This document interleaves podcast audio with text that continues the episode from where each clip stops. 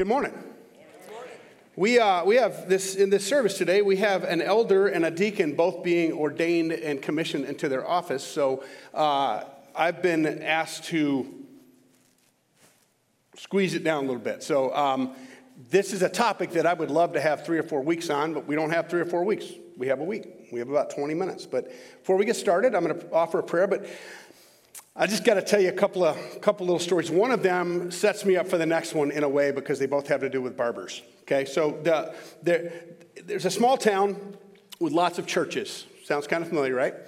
And there's a new barber in town, and um, a Catholic priest comes to get his hair cut, just around the edges because he didn't have any up here. And uh, so they're talking. The barber's like, So, what do you do for a living? He goes, Well, I'm a, I'm a, I'm a priest in the local parish. And he says, uh, Wow, well, you do so much for so many. The haircut's on me. Well, thank you. The next morning, when the barber walks downtown and comes to his barber shop, there's a, there's a fifth of Irish whiskey waiting for him. Wow. Then a Lutheran pastor comes a couple of weeks later, and, and uh, what do you do for a living? Well, I'm a pastor at the local Emmanuel Lutheran Church, and um, wow, well, you do so much for so many. Haircuts on me. The next day shows up, and there's six really good German beers waiting for him at his, his doorstep.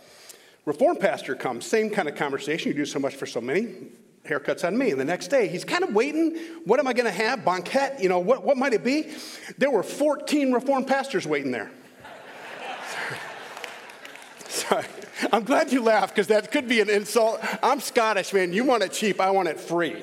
Um, so, story of another quick, little quick barber to kind of set up what we're talking about. Um, this is from uh, William E. Sangster. Uh, he was a pastor of a, or a member of a church in Scarborough, England, in the, from 1800 or from 1900 to 1960. He was a barber.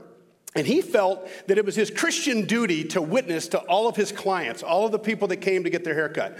Um, but he wasn't always careful.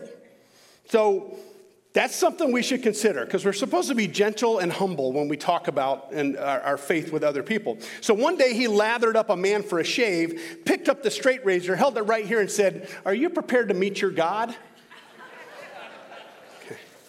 And then finally, before we pray, um, little boy goes to Sunday school, new Sunday school teacher, a little bit older, um, grandma age, so whatever age that is, I'm one. A grandma? No. Um, but mom, mom asked him when he gets home, how was Sunday school? It was good. It was good.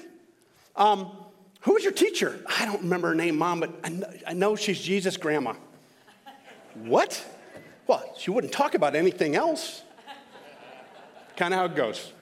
So we, we're going we're gonna read four scripture passages. They're very brief.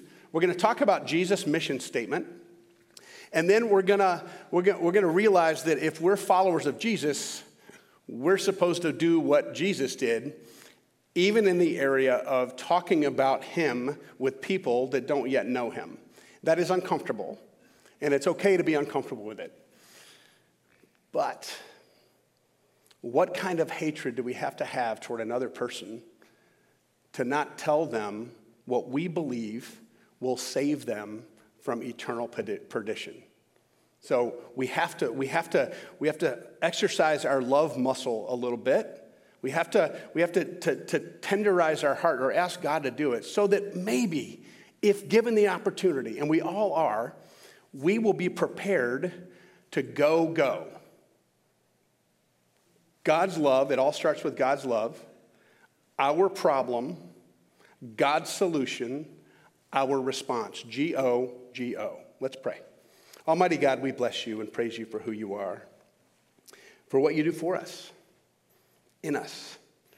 And today in particular, we talk a bit about what you do through us. Lord, we've talked about the truth of your scripture. We've talked about what it means to gather together and how important it is to be part of a Christian community. We've even talked about generosity. But Lord, Last week, when we talked about resources, today we talk about generosity of spirit and being willing to take the risk to share with someone the life saving, eternal address changing news of Jesus Christ. So, Lord, give us ears to hear and eyes to see and hearts to receive what you would have us hear, see, and receive. In Jesus' name we pray. Amen. So, last week we talked about the story of Zacchaeus, that he was that that, that he was short, he was, he was, small in stature, and he wanted to see who Jesus was, so he ran out ahead of him, climbed up a sycamore tree, and then Jesus had an interaction with him. And people, people muttered because he's going to hang out with sinners. But one of the things that Jesus said when he says, I've come to save, um, uh, I've come for those who are sick, not the well, that kind of thing. And then he says this, and this is kind of the Jesus mission statement. For the Son of Man came to seek and to provide the clergy with a career, to seek and save what is lost.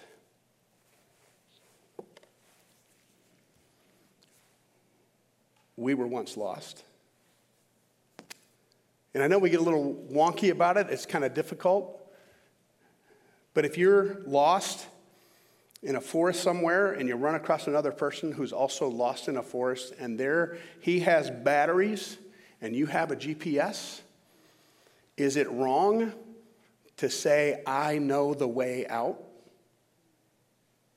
See, other people have things to offer us. They have personalities, they have experiences, they have, they have, they have their own thoughts about things. And it's okay for them to have different thoughts than we do. But if we're lo- if, if, if someone's lost and you know the way, it's good to share with them the way. They can choose to remain lost, but it's good for, them to, for you to share that with them the way. And we know the way. And it's not just a path, it's a person. Pastor Kurt tells in, when, when he does funerals, he reminds, you know, the, the, when Jesus says, you know, I'm going to a place, and, and Thomas, how do we know the way? Um, and Jesus goes, I am the way. Pastor Kurt tells a story, I'm probably stealing it from when he's preaching here coming up soon, but of, of every Saturday he and his dad would go to his grandpa's house. And he had no idea how to get there, but he knew the way. And the way was to get in the truck with his dad. He knew the way to Grandpa's house is with my dad. The way to the Father is with his Son, your brother, your friend, your Savior, your Lord. Jesus says, I have come to save what is lost. How's our heart on that?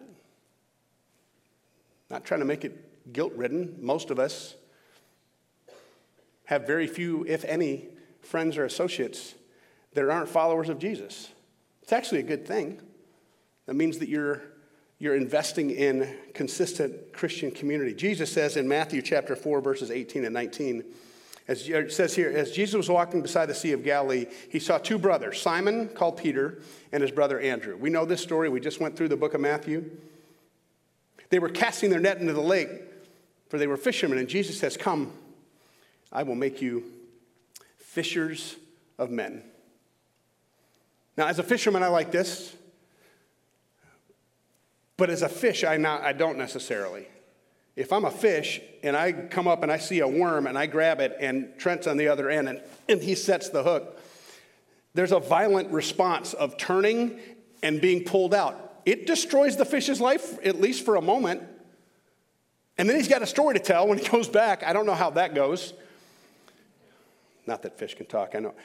But Jesus, when he called Peter and Andrew and he said, Come and I will make you fishers of men, he was saying to them, Come and I will help you learn to destroy the lives of people in a glorious way. It will turn their head. It, when, you, when I set the hook on a bass, I, the goal is to turn the bass from going away from me or wrapping around a post or, or a stick or a log, a laydown, and to turn them to bring them toward me. That's repentance. So when we are fishers of men, we are we know going in it's going to be difficult to talk to someone and say, "You are not your own, but you belong body and soul and life and in death to your faithful savior Jesus Christ." And that means you have to abandon self. It destroys a life for salvation. It actually grows the life. It gives us purpose so that we're not stuck in who we were, but we become who we are. 2 Corinthians chapter 5 verse 17 says when someone is in Christ, it's a new creation. The old gone. The new has come. John 4 13 and 14 says Jesus answered, he was talking to the, talking to the woman at the well. She's a Samaritan woman. She's um, She's the woman of the village that no one wants their husband to be around. They're having this discussion, and Jesus says, He asks for a drink, and He says, talking about himself, he says, Everyone who drinks this water the, in, in Jacob's well will be thirsty again, but whoever drinks the water that I give him will never thirst. In, indeed, the water I give him will become in him a spring of water welling up to eternal life. And then the other passage is Matthew chapter 5. Jesus says, I am the light of the world. And then he says, So are you. You are the salt of the earth. But if a salt loses its saltiness, how can it be made salty again? It is no longer good for anything except to be thrown out and trampled by men. You are the light of the world. A city on a hill cannot be hidden. Neither do people light a lamp and put it under a bowl. Instead, they put it on a stand and it gives light to everyone in the house. In the same way, let your light shine before men, that they may see your good works and not praise you, but praise your Father in heaven. We know these things. We're very familiar with these things. In fact, when we talk to our children and grandchildren, our nieces and nephews, our great nieces and great nephews, we tell them. We teach them to sing the little song, hide it under a bushel. No, I'm going to let it shine. It's all good stuff. It's good to tell one another. But do we tell others? And sometimes we get afraid or we, we think, I don't know enough. I don't know enough. You know enough to go, go. God's love, it all starts with God's love. For God so loved, he gave his son. We know what our problem is it's sin, it's what separates us from God. God has a solution, and all we need to do is respond to it. We all know enough. It's a story of a young believer. Actually, this happened with, with one of my brothers after he became a Christian. He said, yeah, I'm, I'm thrilled where I am, but I'm not going to be one of those witnessing Christians. I wish I had the wherewithal to tell him what this man who was talking to a new believer, he said, Let me ask you a question. When you light a candle, do you wait for it to shine and to bring comfort to the room? When you light a candle, when do you expect it to light up the room and bring comfort? Well, right away. So you don't wait till it burns halfway down before you share the comfort and the light with others? Well, of course not.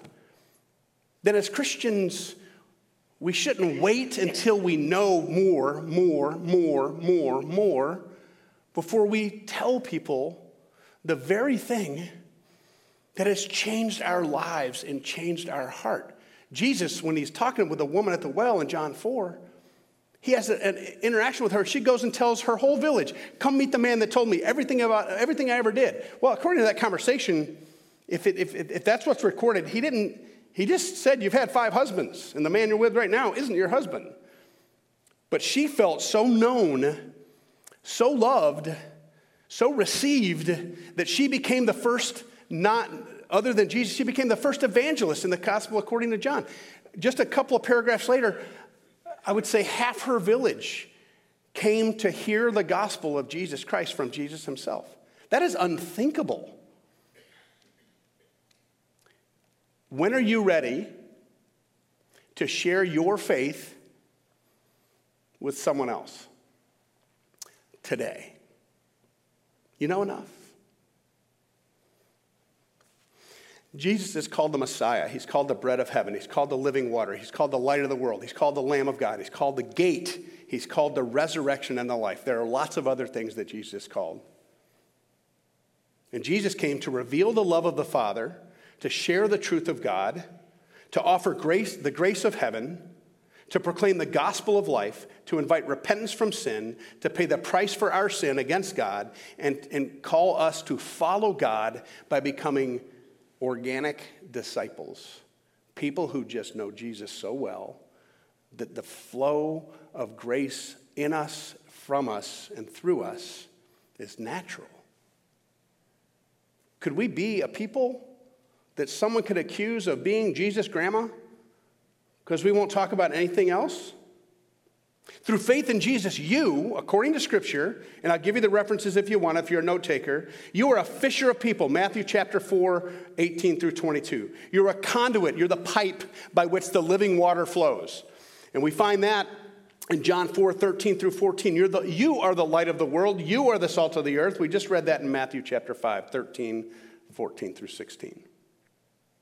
So, what does that mean for us? Taking a next step in discipleship, we all know, we, we all know what that means. We do. Read the Bible, go to church, pray. There's more to it. We've talked about that for the last six weeks. It means having a life that represents who God is. It means we gather together. It means we're generous people. It means that we understand the grace and truth of Jesus Christ, that our, our doctrine is good, that we know the scriptures. And we feel like we don't know enough of them.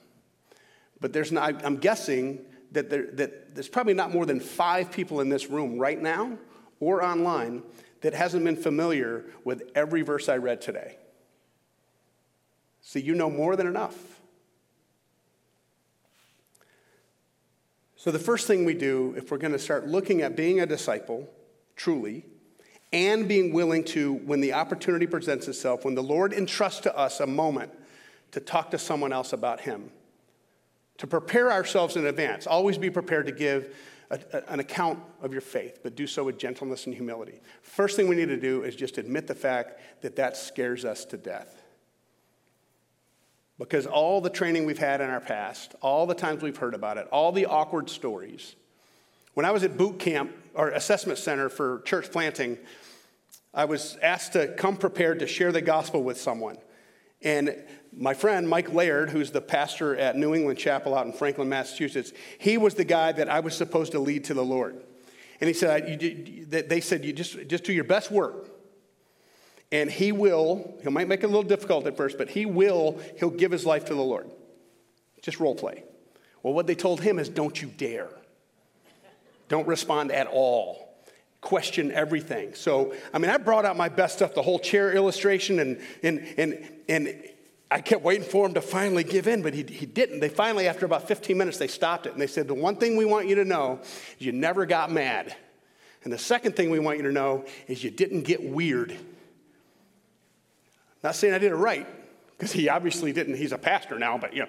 Um, I just chose if I'm going to love this person enough to tell them about Jesus, it's not up to me whether they say yes or no. I had a friend years ago, I've told you this story before, that, was, that was doing Amway. It's right, not long after I got out of college. It was right after I moved back to, to, to Holland, New Zealand area. And, uh, and he wanted me to come to a, a, meeting, a business meeting. And, and I have no problem with, with multi level marketing. I just know that I can't be someone's pastor and their salesperson. You know, I, I, I can't be a pastor and their boss. I can't be working a downline. I can't be doing any of that stuff. But I said, because I love you, Gary, I'll come. So I came. And that guy stood up and he said, You need to talk to everybody you know. Strangers at the gas pump. It doesn't matter. Every friend, every family member, every associate, everyone you know. If you want to build your business, this is what you got to do. And then he says, Some will, some won't. So what? Same thing goes with with, with telling someone else about the love you have for Jesus. Some will respond in a good way, some won't. But, folks, some will. There are people that you know right now that don't know the God you love. There are people right now that don't know that there is a consequence of their sin. And you do. Isn't it better? Don't you love them more if you show them the way? And that's not show them the way to become a good person, that's show them the way who is Jesus. And we talked about knowing your scriptures, own the fact that God has called you to be one of His messengers, not just one of His followers. Evaluate, look at your schedule. Are you too busy to even have conversations with people that don't yet know Jesus? Find someone who you admire in their ability to, to do evangelism, to do sharing of faith, and ask them to help you figure out how to do it and not be weird. I mean, one of the easiest questions that there is is just to say to someone that you're in conversation with naturally, you ever think about spiritual things? Everybody does. And if they don't, it's possible that they follow up and say, Well, do you? Wide open door. And Jesus is the door. Count the cost. It might cost you some friendships. live like Jesus, and speak like Jesus. G O G O. God's love all starts there. Our problem, God's solution, our response. And to finish this morning, I'm going to read you a parable. You've probably heard it before. Might put me two minutes over. I practiced yesterday. This is not meant to make you feel guilty. This is meant for us to all go, okay, Lord, is there something more you want from me? Now, it came to this is uh, the parable of the fishless fisherman by, oh, name got cut off. I'll find it. Now, it came to pass that a group existed who called themselves fishermen. And lo, there were many fish in the waters all around. In fact, the whole area was surrounded by streams and lakes filled with fish. And the fish were hungry. Week after week, month after month, and year after year, those who called themselves fishermen met in meetings and, and talked about their call to fish, the abundance of fish, and how, and how they might go fishing. Year after year, they carefully defined what fishing means, defended fishing as an occupation, and declared that fishing is always to be a primary task of fishermen. Continually, they, they, they searched for new and better methods of fishing and for new and better definitions of fishing. Further, they said the fishing industry exists by fishing as fire exists by burning. They loved slogans like fishing is the task of every fisherman, every fisherman is a fisher, and a fisherman's outpost for every fisherman's club. They sponsor special meetings called fishermen's campaigns and, and the, the month of for fishermen to fish. They sponsored costly nationwide and worldwide congresses to discuss fishing and to promote fishing and to hear all about ways of fishing, such as the new fishing equipment, fishing calls don't know why that one made it in there. And whether, and whether any new bait had been discovered. These fishermen built large, beautiful buildings, fishing headquarters, they called them. The plea was that everyone should be a fisherman, that every fisherman should fish. One thing they didn't do, however, is they didn't fish. They all seemed to agree that it was needed, what was needed is a board which could challenge fishermen to be faithful in fishing. The board was formed by those who had great vision and courage to speak about fishing, to define fishing, and to promote the idea of fishing in faraway streams and lakes where many other fish of different colors lived. Also, the board hired staff people and appointed committees and held many meetings to define, to define fishing, to defend fishing, and to decide of the new, which new streams should be thought about. But the staff and the committee members did not fish. Large, elaborate, and expensive training centers were built. You're getting the point, right? The next, after this one, the next paragraph is hilarious. The, uh, uh, uh, who built, who, whose original and primary purpose was to teach fishermen how to fish. And over the years, courses were offered on the need to fish, the nature of fish, where to find fish, the psychological reactions of fish, and how to approach and feed fish. Those who taught had doctorates in fishology, guess that would be ichthyology, but, um, but the teachers did not fish. They only taught fishing. Year after year, after tedious training, many were graduated and were given fishing licenses. They were, they were sent to do full time fishing, some to distant waters which were filled with fish. Some spent much study and travel to learn the history of fishing and to see faraway places where the founding fathers did great fishing in the centuries past. They lauded the faithful fishermen of years of years before and they handed down the idea of fishing. Further, the fishermen built large printing houses and published fishing guides. Presses were kept busy day and night to produce material solely devoted to fishing methods, equipment, and programs to arrange and encourage meetings to talk about fishing. The Speakers Bureau was also provided to, for special events and speakers on the subject of fishing. Many who felt the call to fishermen to be fishermen responded. They were commissioned and sent to fish, but like the fishermen back then, most of them never fished. But one, after one stirring meeting, the necessity for, on the necessity for fishing, one young fellow, he left the meeting and he went fishing. And the next day he reported that he had caught two outstanding fish. He was honored for his excellent catch and scheduled to visit all the big meetings possible to tell them what he did. So he quit fishing in order to have time to tell about the experience of the, to the other fishermen. He was also placed in the fishermen's general board as a person having considerable experience. There's more, but you see the point. Christians are little Christs, and Jesus came to save the lost. And you're one of his. There are dozens and dozens and dozens of techniques to share the gospel, but really, it's God's love, our problem, God's solution, our response. And you know what, folks? You already know the gospel because He's changed your life. And you know who's an expert? The only expert on your life is? You. And it's okay in the course of everyday conversation to look for an opportunity to share your story. Who you were, what happened, and who you are becoming. Let's pray. Lord, may it be true of us that we love you. And may it be true of us that we love those you sent us to. Lord, open doors, give opportunities, and show us when it's wise to be humble and kind and patient and to share with someone else what you've done for us.